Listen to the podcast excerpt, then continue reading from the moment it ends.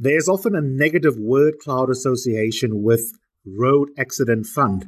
I don't know about you, but when I think about the RAF, I think controversy. And I wonder whether that is fair or whether that is unfair. The Automobile Association has in recent months critiqued it even further, suggesting that a portion of the levies that go to the RAF fund is unnecessary. We don't get the right returns on investment for it. And quite frankly, that we could ring fence money elsewhere within the economy and within government budget to make allocation for those who are involved, sadly, in various accidents, fatalities, and other related injuries when it comes to being on our roads. Well, in this edition of Eusebius on Times Live, I decided to investigate this by actually speaking to Collins Letsoalo, the Chief Executive Officer of the RAF, and put some questions to him about whether he thinks that, in fact, one of the important drivers of the cost of fuel in South Africa is a portion of the fuel levies that go to the RAF, or whether the numbers don't add up in terms of those who critique the RAF. But also, a second issue that we needed to drill down into is the management itself of the RAF and whether or not you and I, as South Africans, really um, get what we deserve out of an entity like the RAF. Of course, Balanced journalism requires getting the other side to also engage in a story like this and seeing as the key target of the RAF in a strongly worded opinion was the Automobile Association, I also decided that it's necessary to reach out to AA spokesperson Layton Beard and to get his opinion on some of the argumentation that had been made by Collins when I spoke to Collins a couple of days ago.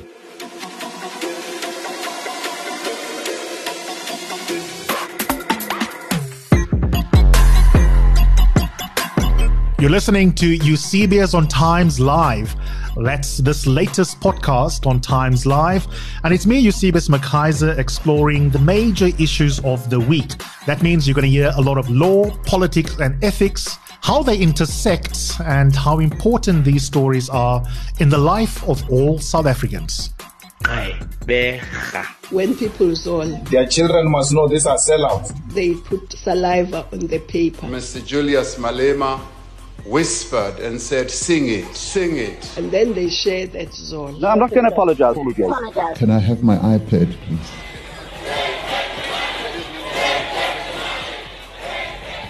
So they stole it.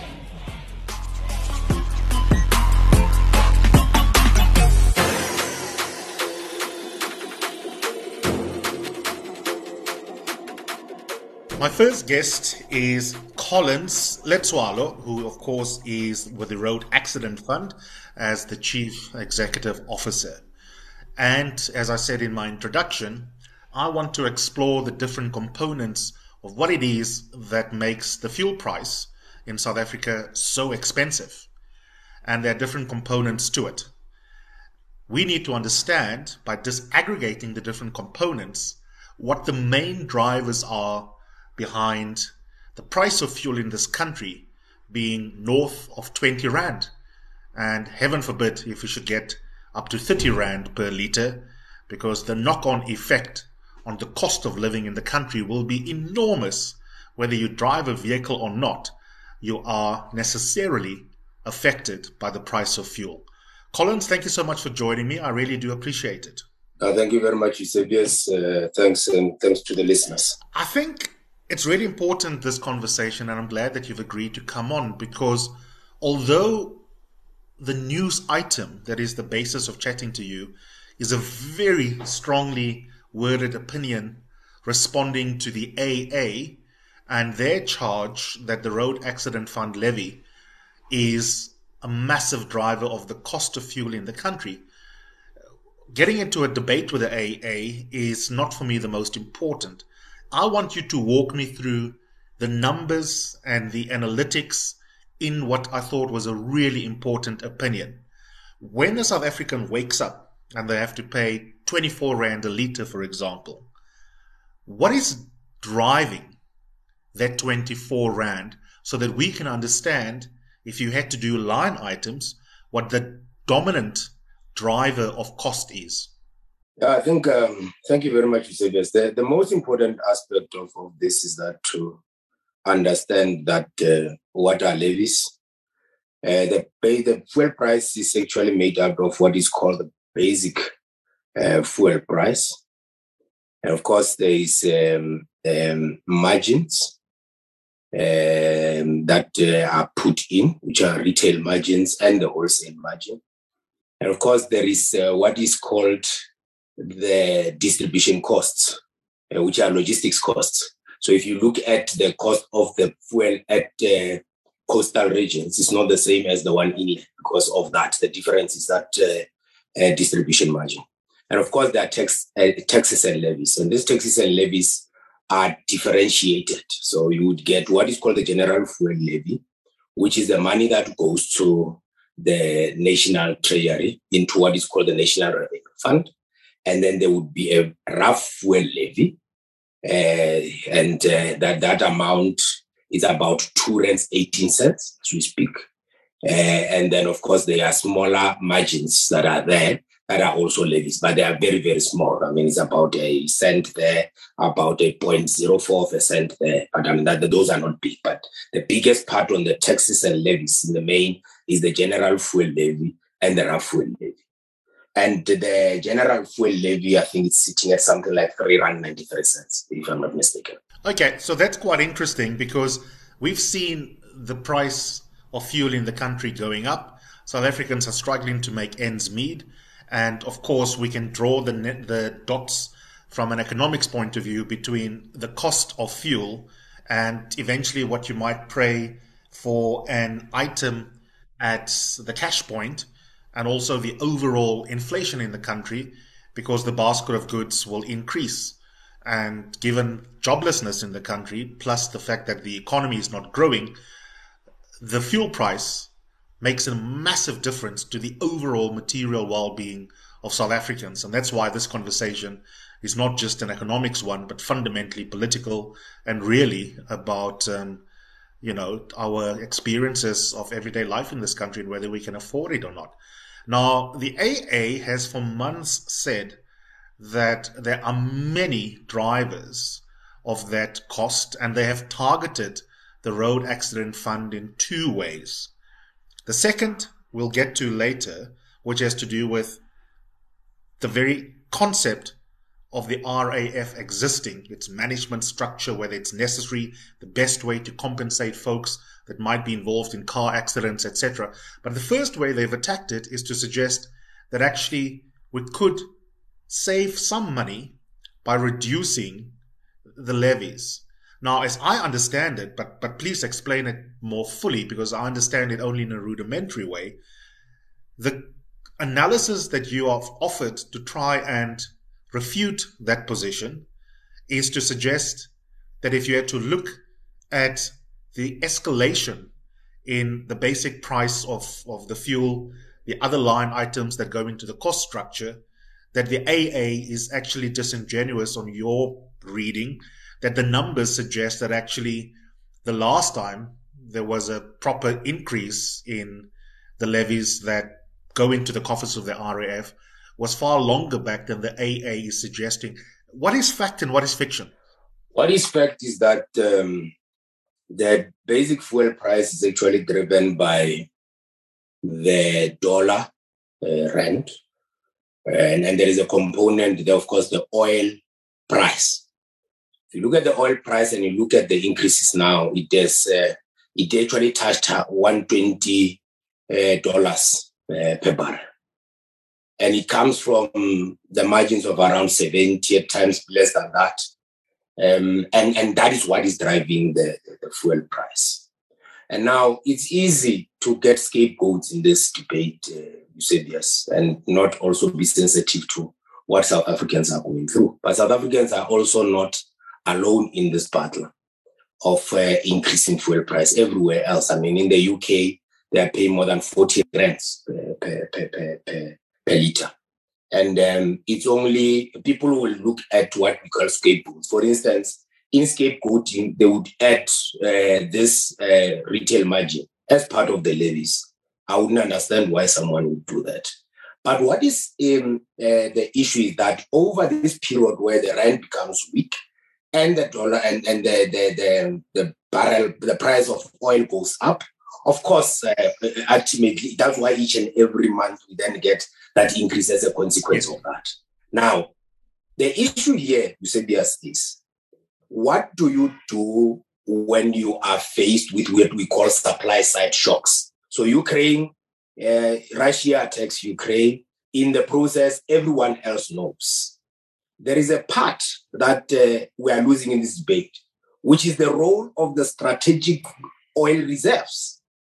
Because that's what it must do. At the time when you've got this massive supply uh, shocks, those strategic fuel reserves must be put into the economy to lower the burden on South Africa. That's why the Central Energy Fund was there and that strategic fuel reserve was there for that particular purpose. Now, we are sitting here, we know what has happened to the strategic fuel reserves. People are not talking about that, that we lost millions of barrels somewhere in the past. And people don't want to talk about that because I don't I think that politically it wouldn't make sense. But the reality is that at times when you've got supply chain shocks, the part where you want to change your because now what, what we are saying is that we've got a supply side shock. Let's change the structure of the fuel price. And I want to say this to you today so that people must understand. The proposals by the AA, for instance, that let's go back to where someone will just buy a sticker, a third party insurance. We come from yeah. that part where in the past people will buy a sticker called a third party insurance sticker and put it on their on their cars and they would have been covered. But what then happened is that over time people stopped buying those and then they got involved in accident and the victims of road accidents were the ones that now must claim against the car that did not have cover and that created a problem. Hence the view that says let's collect this money but let's collect this money from all south africans using uh, what we call the fuel levy. And that's the most economic way of actually collecting this money. The detail you've given me is crystal clear. Tell me whether this summary at a high level gets the structure of your argument correct. Even if there was no levy generating funds for the road accident fund, you would still have expensive fuel in South Africa as a result of a combination of externalities, geopolitical realities in Europe, plus factors that are external to the road accident funds activities, such as currency, and political realities within the country. What happens to the strategic assets that we have when it comes to fuel?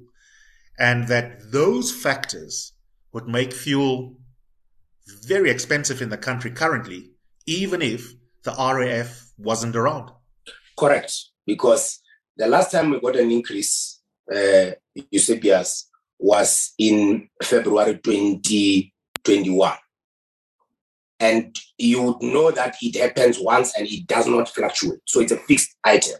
So we have not got an increase in this year's budget at 218 we remain like that, but the fuel price still increases. That tells you that uh, the, the, the driver is not. And even in percentage terms, uh, Eusebius, we are quite around, I think, around 12% of this sits with uh, the, the, the RAF uh, fuel levy. And that's, I mean, if you're paying 24 rands and 218 cents goes to the RAF, it's about 10%.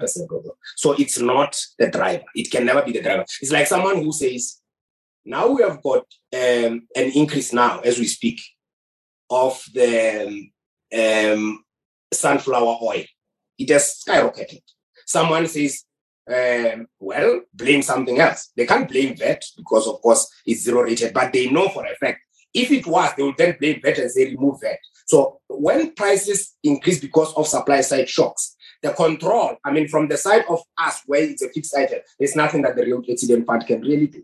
But additional to that, uh, Eusebius, we have paid last year 48 billion rand back into the economy of South Africa. So we are taking this money, we are redistributing it. It's not a point of taking this money and keeping it and using it for something else.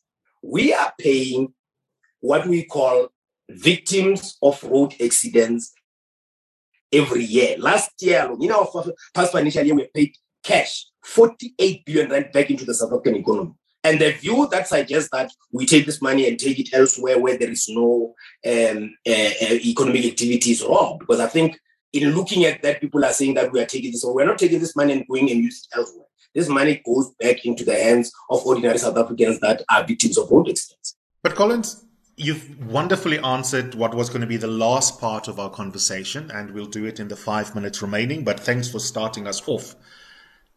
Regardless of the price of petrol in this country, there's always been a nagging question about whether the RAF gives us proper returns for the investment in it as SA Inc.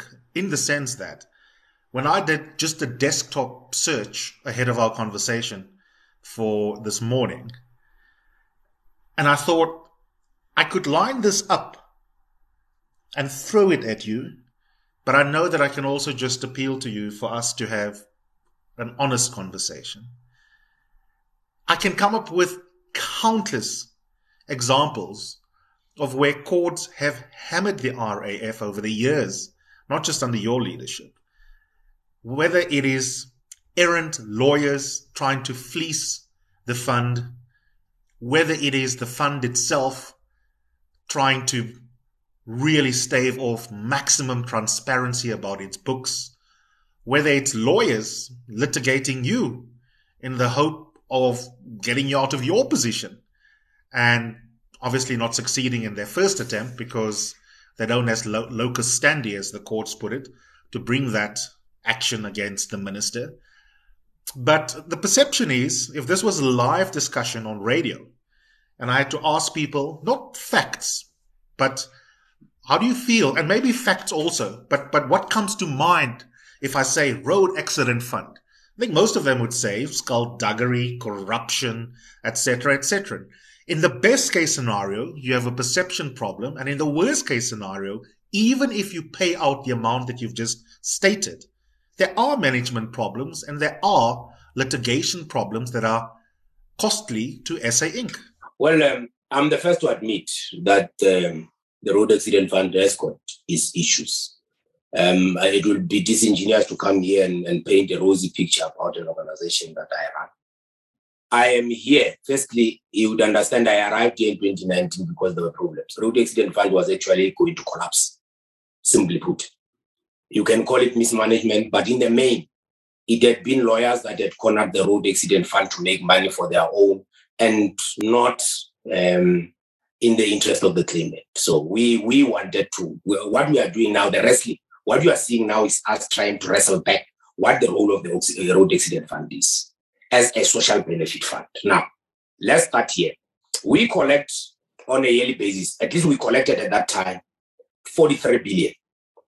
Right? So it's like your medical aid, so some sort of uh, you'll collect money. But in funds, you understand fund management, you collect that money for the benefit of, of the members, or in this case, claimants, and most of that money, parent must go there. Now, out of all that money, only 60 cents. And, and I'm saying 60 cents being conservative because if you take another amount, you work out to 45 cents and would go to the claimant. Now, here's the question. When I arrive, what do I look at? I then say, where are these costs coming from? Because the biggest portion is what we call administrative costs. So it means for each and every rent we collect, we pay 55 cents away to a person that must help us distribute this, including us, which is our salaries, everything else. But the biggest portion of that 43 billion, uh, about 10.6 billion went to the legal fraternity. Now, and this excludes the 25% they would actually charge the claimant. So now, so it means we collect that amount, 17 billion of the 43 billion actually went to administrative costs. 26 billion only go to the claimant, and out of that, still some quarter of that would actually go to the lawyers again. Now, the question was, what do we then do? We said there's no need to go to court. The law is clear and all those things. As, as we move, we start to realize certain things. Lawyers will just drag this thing for the next four years so that they can actually be. And at the end of the of the four years, then settle. Now, when they settle, that simply means one thing you said, yes, they could have settled on day one. Why have they not settled? Simply because they are getting money from prolonging the process. Now, we then said, what do we then do? One of the first things we did is that let's get rid of this litigious model. We've got rid of it. And what you are seeing is the white noise really around why you get rid of us? But then there was a RABS issue, which was a road accident benefit scheme, which was saying, really, let's look at rehabilitation of these victims back to work and all those things. But the reality was that when we looked at it, we realized that no, is that actually doctors replacing lawyers? I'll give you an example. In the undertakings that we have, which is the way we say we will actually pay for your medical expenses going forward, only 10% of them are active, Eusebius. Meaning it's either people don't know or they have not been injured enough for them to need that service going forward, but they were just claiming from the fund. The, the latter is the most important part. So those are the things that, of course, there's been all those. We are clearing all those things out, and we have said we've got a five-year strategy. We are in year three now. We are saying people must give us a chance. In the last two years, we've been quite clear. We, we made a bit of a surplus, but remember, we must balance all these things. But what is important is that the debt, the short-term debt, which is the requested but not yet paid of the uh, of the RAF, has been now below 10 billion. When we arrived, it was 19 billion. So we have reduced it by more than um, 50%. And for, for me, I'm saying, why is it that when we are trying to fix this, people don't want to give us a chance? And what we hear, you said as well, is people are then saying, why don't you leave private sector to run this thing? If it is so bad, why would it be profitable under private sector? And that's my argument as well. That I mean, people want to say private sector is a panacea of all our problems. And we keep on taking decisions on that basis. And that's all. Yes. Yeah. No, I totally agree with that. Yeah, I think that I think that's right. Just a quick final question, one minute um, most, a slightly wistful question. How do you feel as a South African that, in a sense, your job depends on or comes about because of the poor state of our roads?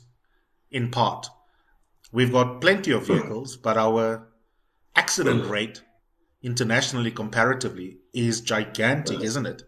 And it's quite sad mm. that the Road Accident Fund is politically important and a news item worthy of center stage discussion mm-hmm. on our pages and in our portfolio of audio journalism.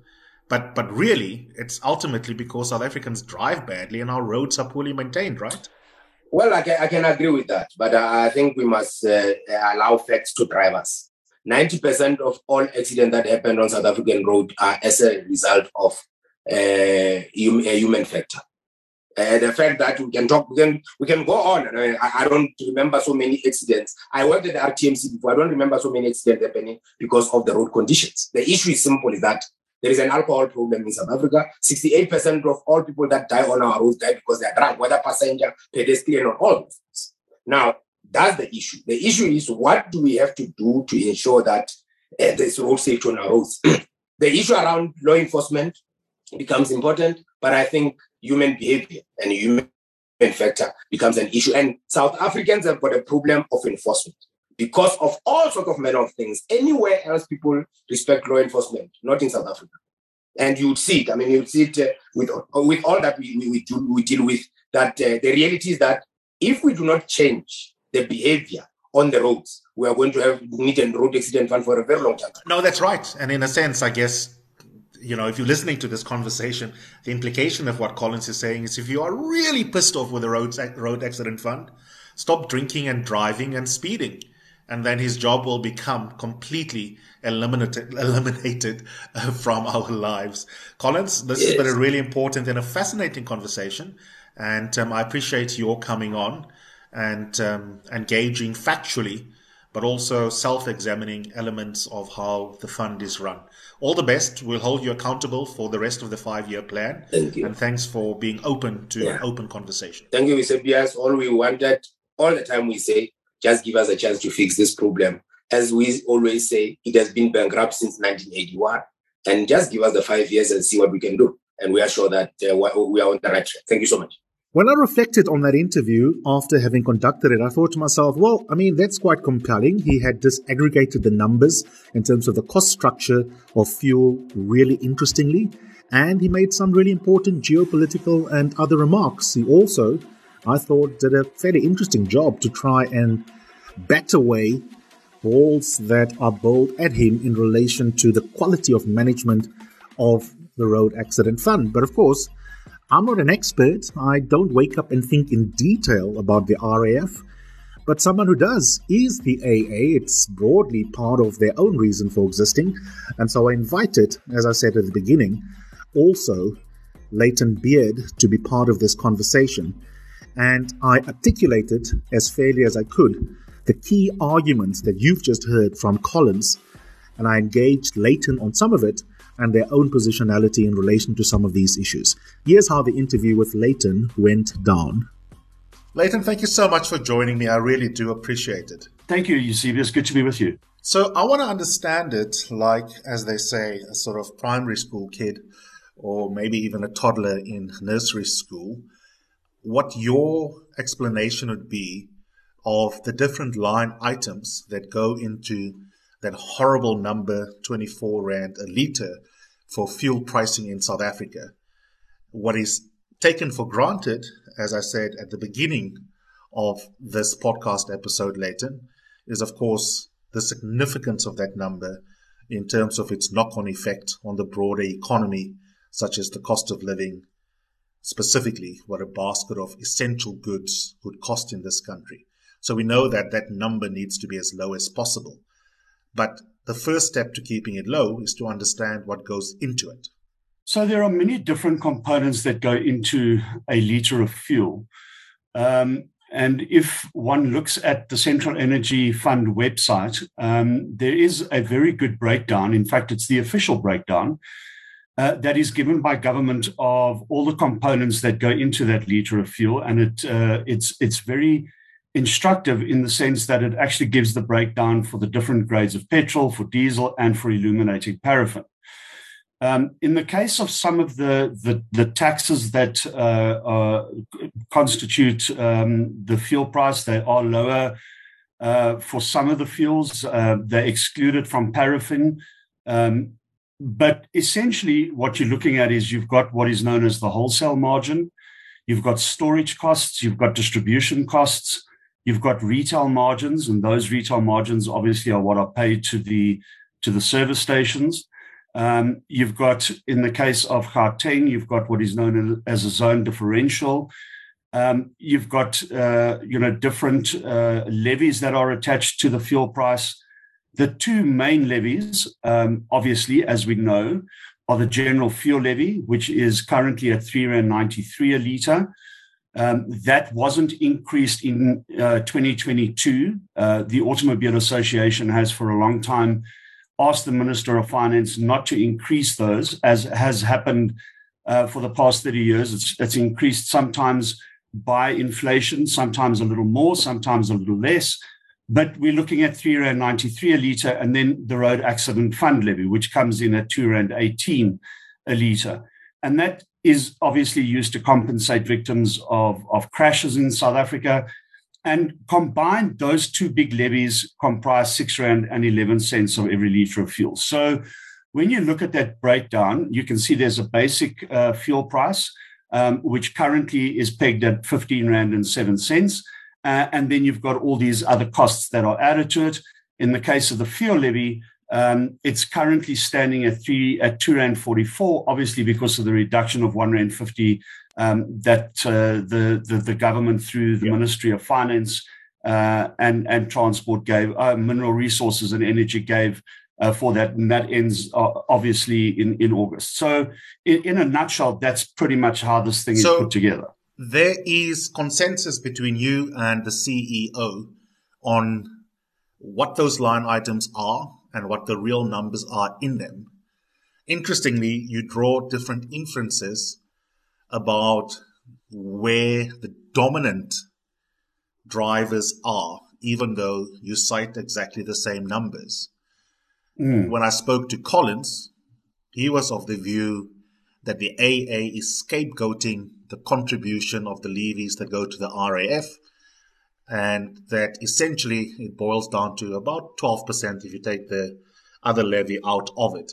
and that that number had also not increased since 2021 or thereabouts, and that he thinks the most important two factors explaining why petrol is expensive, fuel is expensive in general, are externalities such as the geopolitical difficulties in Europe, plus, of course, the reality of the value of the rand in relation to the dollar pricing of oil.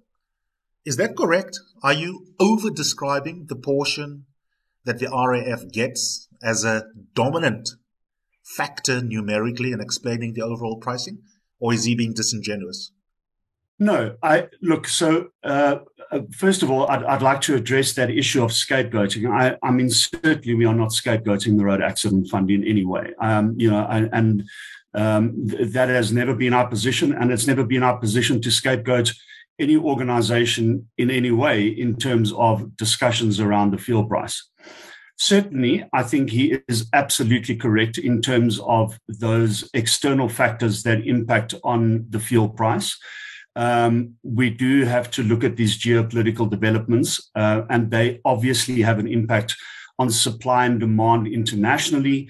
And that supply and demand pressure is going to impact on the local price and then certainly on the Rand US dollar exchange rate. And that's a given. And, uh, you know, there's absolutely no contention from our side in terms of that interpretation. I think it's a widely held interpretation and it's a correct interpretation. And, you know, people often ask, well, what can the South African government do uh, to reduce uh, fuel costs immediately uh, in the context of those two factors? And quite honestly, there is very little wiggle room for them. Um, in terms of the Rand US mm. dollar exchange rate, certainly um, there is a need to create a climate of policy certainty in the country uh, to reduce uh, uh, red tape and bureaucracy, to create this climate of investor confidence, to attract investors. Uh, that's all in a way to drive uh, the value of the rand higher against the US dollar. So, so that's I think Absolutely. a given. Yeah. We are not scapegoating the RAF. I think our point of view is is that if you are looking at measures to mitigate against rising fuel costs, and you look at the current structure of the fuel price, there are a few factors that we think need to be taken into consideration and steps that need to be done. One, we have called for a very long time for a review of the fuel price. Um, we have mentioned example upon example of where we believe um, people have said that the rev- that the basic fuel price hasn't been reviewed enough over the last 20 years and that there may be issues in terms of the BFP, the basic fuel price, and the import parity price, which is the price that you bring the fuel into the country before you add all the other costs to it. So we think there is a review of that, and that should include obviously experts in the field of energy and fuel, uh, and that needs to happen in our view sooner rather than later. That for us is a very critical part of the equation. In terms of the money that goes to the RAF, and I think this is to your point, you see this, you know, we get asked about, you know, let's scrap the levies and let's deal with those levies because I, I think it's a very important part of this conversation. So, and we make this point whenever we talk. You say, let's scrap the fuel levy. That's three ninety three on every liter of fuel. Um, our response to that is, okay, let's scrap the fuel levy of three ninety three. Let's take that ninety billion rand that government generates from that levy out of the equation. Um, and then what does government do to replace it? How are they going to, to replace that 90 billion rand annually? And in our view, it'll be a case of them looking for other ways to recover that tax because governments, we know throughout the world, are loath to do away with the revenue stream as constant as something like the GFL. Right. Um, so it may involve, uh, you know, increasing taxes and getting that money in other ways, which is, you know, counterproductive because you're taking it from one place and you're just adding it to another. Then we get to the road accident fund. And I don't think that Mr. Letsoalo is being disingenuous. And certainly, this is not a personal um, uh, uh, viewpoint that we have. But we are of the view that the RAF is not properly managed. Yes, they have plans in place um, that uh, indicate that they want to do a turnaround of that institution. But we look at what we have available at the moment in terms of the management of that institution uh, and the way that it is performing. Now, when we look at that, we think that private sector involvement in the RAF is more necessary. Certainly, um, from our point of view, that would make that institution better managed and governed. Uh, and then we also have to ask about this very important issue of what and how the is the RAF and other SOEs that are involved in the space bringing this issue of road crashes down because we have an over reliance on the RAF in South Africa. Absolutely. And we Can have we- an over reliance on the RAF because our road safety record is so poor. Absolutely lucid. I want to touch on three elements of the last minute of what you what you had said. Firstly, just to isolate this question in relation to pricing, and then we will get to the RAF in terms of its mm. reason for existing and its role of job performance. If there was no portion of levies going to the RAF, bluntly put, would fuel be more affordable in a meaningful way? Or is this a case of directionally, correctly finding a way to mitigate the horrible 24 and a litre number, hmm. for example, but to find in your cost structure one of the smallest contributions and to say just because there is a mathematical net benefit to the consumer that therefore your argument must go through. I think that mathematical benefit to the consumer must not be taken lightly, Eusebius. And for us, if you take two rand off that fuel price, that's a start in terms of mitigating rising costs. We've seen the very big impact the reduction of the one rand fifty of the general fuel levy has had on on on on consumers. Um, you know, it's something that the AA welcomes. So it's not a small contribution; it is a significant contribution. So yes, if that two rand and eighteen cents comes off that figure, it will lower that fuel price. Um, the question then becomes of how do you fund and compensate victims of crashes? Well, we've made that point as well. It's a question of looking at that GFL and saying, well, let's ring fence a certain amount from that fund to deal with this issue of compensation for victims of crashes? Are there other avenues within current government revenue that can be used for that purpose? And we think through investigation, you will find that there are. Um, increasing or ring fencing, not increasing, ring fencing an amount within the, the monies that are paid towards uh, vehicle license renewals, for instance. There's another revenue stream we think can be employed. So within the current uh, funding model that government has, we believe there are other avenues for them to actually make up that shortfall. Okay, that's useful, Layton, because you've added another prong to your critique of what was going to be the second question related to the existence of the RAF, its purpose, and how it's run. Um, which is to say that even if I, as I interpret you now, even if the RAF was a slick machine, that if money can be ring fenced elsewhere with a net economic benefit to the country by not having the RAF, it would still be worth to revise its purpose. Mm. But let's talk about its purpose and how it is run. Mm. Um, Collins was of the view when I spoke to him that essentially when you as the AA say that it could be better run if it must exist at all, if there was some private sector involvement, for example, mm. That basically underlying it, and I'm paraphrasing what he said, but the, the, the subtext of what he was saying is that this is the knee jerk attitude towards anything run by the state. He's got a five year plan. Hmm. He is in year three. He conceded, for example, through the numerous cases they've lost or been implicated in litigation.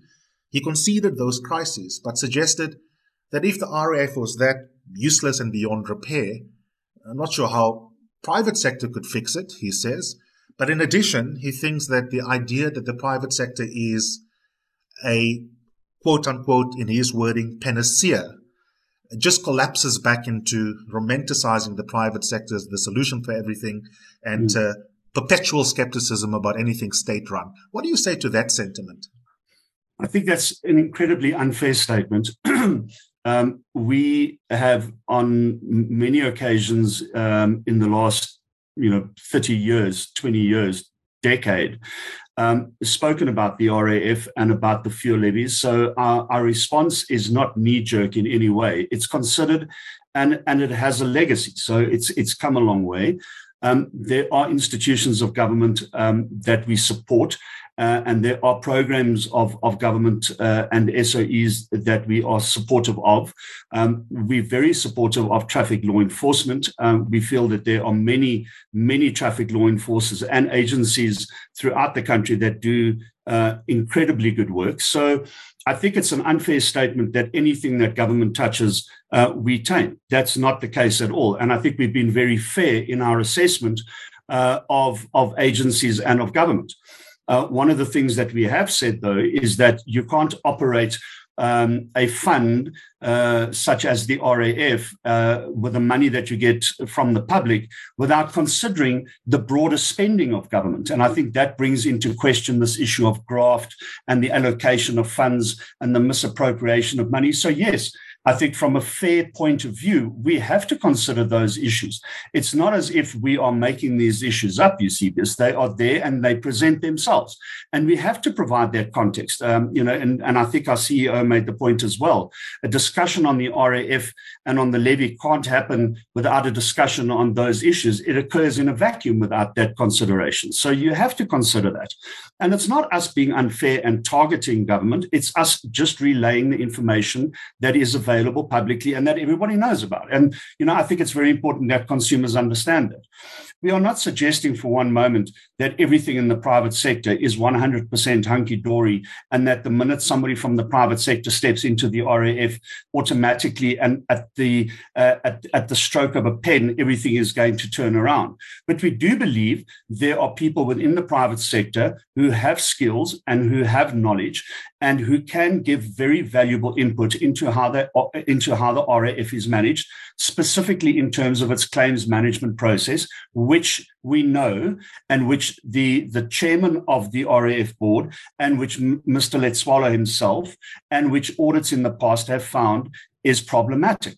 Um, and so we, we stand by the fact that the private sector can provide some valuable input into the management of the RAF. We think there is a need for the RAF. We don't think it's an institution that is beyond repair. Uh, on the contrary, we wouldn't be this invested in the, the, discussions around the RAF if we felt there wasn't a need to be. We think there is a very important need for an RAF to exist. We just think that in South Africa, the RAF is um, you know, I, I, mean, there's been qualified audits up until 2019, um, you know, of, of the RAF. we we see the current situation uh, in, in terms of the disclaimer audit of the RAF. So there are some very serious issues within that institution, and they are operational. Uh, and we think that private sector involvement could provide some impetus in terms of fixing those. That's all we're saying. We're not suggesting that uh, you know because it's a government SOE, it's um, it's it's not capable of doing it. We just think get the help if the help is available. Or a priori bad, yeah, yeah. Before I ask my last question, just a very quick parenthetical question about your answer you've just provided. Out of interest, when you say there are experts in the private sector that can help, for example, optimize case management of claims and that kind of thing within the RAF what mm. do you have in mind? Insurance companies. I mean, they, they're the ideal people who can deal with. You know, you've got some of the very big multinational companies who have um, vast experience in dealing with these matters. Um, they do it for profit, sure, absolutely, um, but there's no reason why that expertise can't be transferred to an institution to make it run better. And you know, for us, that's a a key discussion that the RAF should be having with those role players. Okay we can debate in future how what that might look like in more detail. But the last question I asked Collins, funny enough, it was almost a slightly dark, humid, wistful last question I put to him that, you know, comment slash question to the effect that later and I said to him, Collins, isn't it kind of weird that your job, the RAF itself, depends on lots of accidents as well as poor road management? And he said to me, Eusebius, facts are important. And the reality is that human behavior is the biggest explanandum for why there are accidents in the country. And sure, we need to reduce them. But ultimately, between drunk driving, speeding, and related behavioral factors, that is the biggest issue. Do you agree with that, by the way? Um, Eusebius, you only gave me a half an hour for this discussion. Are you sure you want this answer? I think it's critically important and interesting. So answer that right. one fully. Okay. So um, excellent question. Um, and, and I've already alluded to the fact that uh, South Africa has an over reliance on the RAF.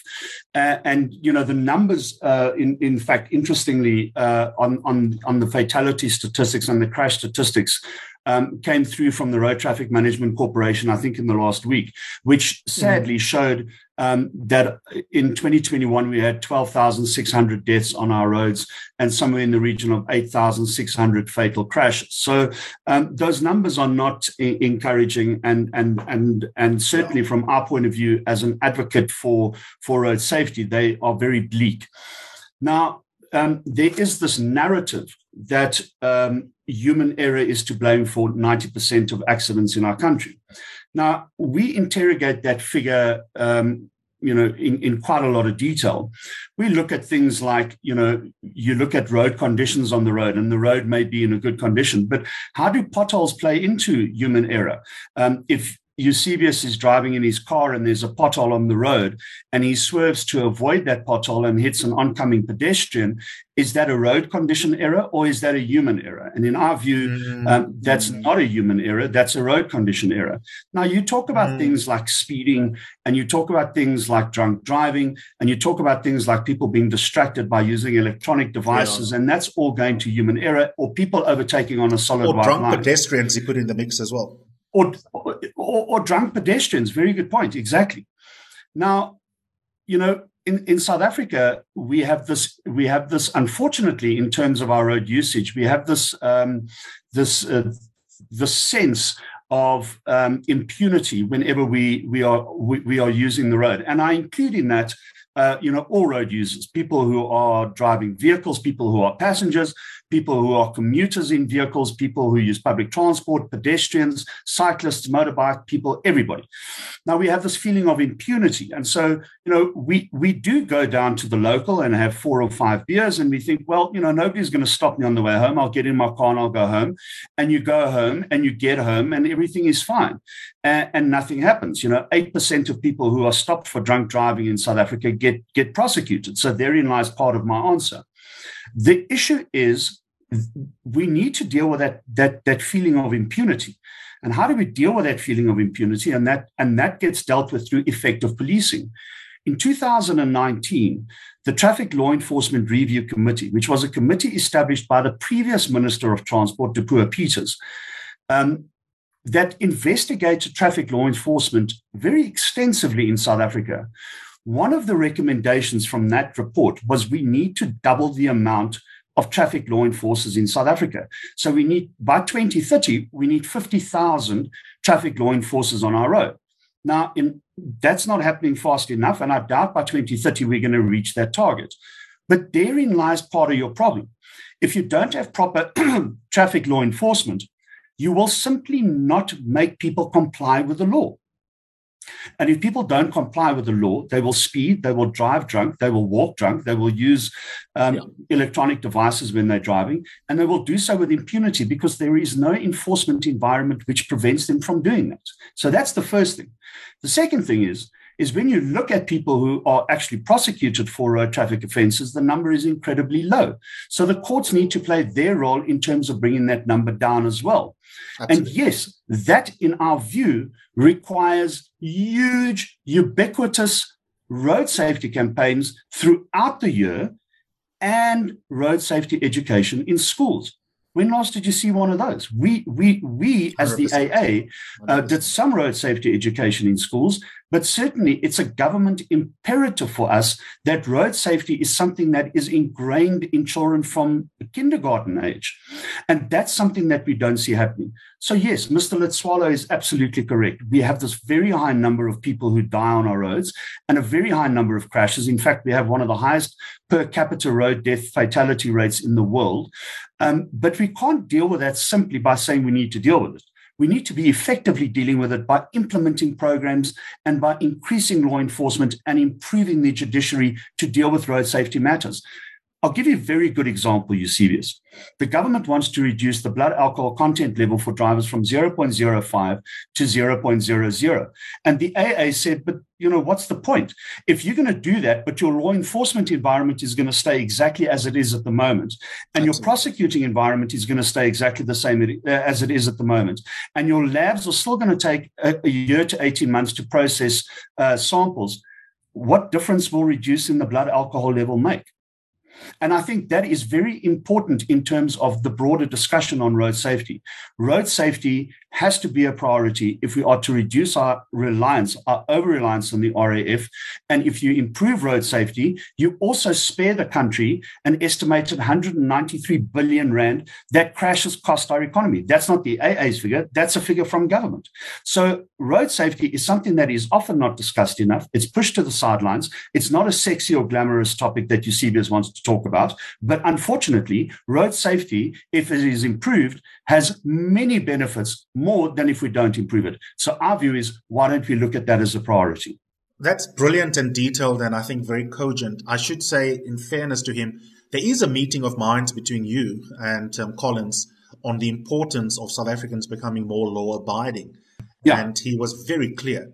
I think because I didn't list as a non expert or someone who just doesn't think about this, as both of you do in detail, when I mentioned the idea that the state of our roads is part of the reason why the RAF has got so much money going to it and all the politics that come with it. Yeah. I think he pushed back against that as an incomplete analysis. He agrees with you on law enforcement, um, yeah. absolutely, and I think and I think that's critically critically important. Um, yeah. But at the end of the day, the reality is, as I understand you, and I must say, taking my hat off as an interviewer and wearing my hat as a listener to the conversation between the two of you. Um, I think back to an article, Layton, a few weeks ago that, that we ran on one of our platforms in Arena Holdings. How, for example, you now find the potholes being a real driver of food security because of how it impacts the cost of doing farming in the country. So the question of the state of our roads and the maintenance of it is critical. Yes. It, it, it is absolutely critical. And, and that, unfortunately, Eusebius, leads you down another rabbit hole. Um, and it's also something that we've mentioned. And, and very briefly, if you, if you give me the opportunity to explain this, um, we, we have an issue in terms of the appropriation of money from government to, to things that we consider to be important. And I'll give you one example of that. In Gauteng, we have the system known as the Gautrain. Um, that system has built into it this insurance that goes to the private concessionaire Bombela for low ridership levels. It's known as the patronage guarantee. So if, for instance, the, the, the system does not get the number of riders on that system that it says it was going to get, it gets compensated from the Gauteng government for the shortfall. In 2021, that amount was 2 billion rand. In 2020, that amount was 2 billion rand. So you've got billions of rands over the last decade, 12 and a half billion plus, being given from the Gauteng government to a private concessionaire as insurance for low ridership levels on a system that it operates. Now, that money comes from the Gauteng Department of Infrastructure that should be used for the improvement of roads and transport infrastructure in the province. In fact, it's 25% of that budget. So if 25% of your budget in a province is being used to insure a private company instead of improving the infrastructure, you can see where the disconnect comes. I was in Soweto three months ago. The roads are simply horrific. And you can understand that there are problems and that people are upset that those roads are not being managed and improved and fixed and are suitable for use. And herein lies part of that answer. 2 billion Rand as a patronage guarantee insurance is given to a private company, 25% of the budget of the infrastructure uh, budget of the Gauteng Department of Infrastructure, and, and there's that money going away. Layton, it's been absolutely riveting talking to you. This is critically important. It might not sound sexy, but it's one of those issues where if you think about it for more than 10 seconds, you realize that it's actually central to our political economy. So thanks so much for coming on the platform. Eusebius, thank you very much. I appreciate the opportunity. So that was the Automobile Association. I must say, as someone who doesn't drive and think about cars, I wouldn't be able to pick out different models even, don't even have a driver's license. I was riveted by the conversation, in effect, between the two in terms of how they were in a dialectic in this edition of Eusebius on Times Live. And both of them, I thought, were coherent and persuasive in different ways. So the question is who did you find more convincing? And to quote one of my favorite judges, Judge Dennis Davis, judge for yourself.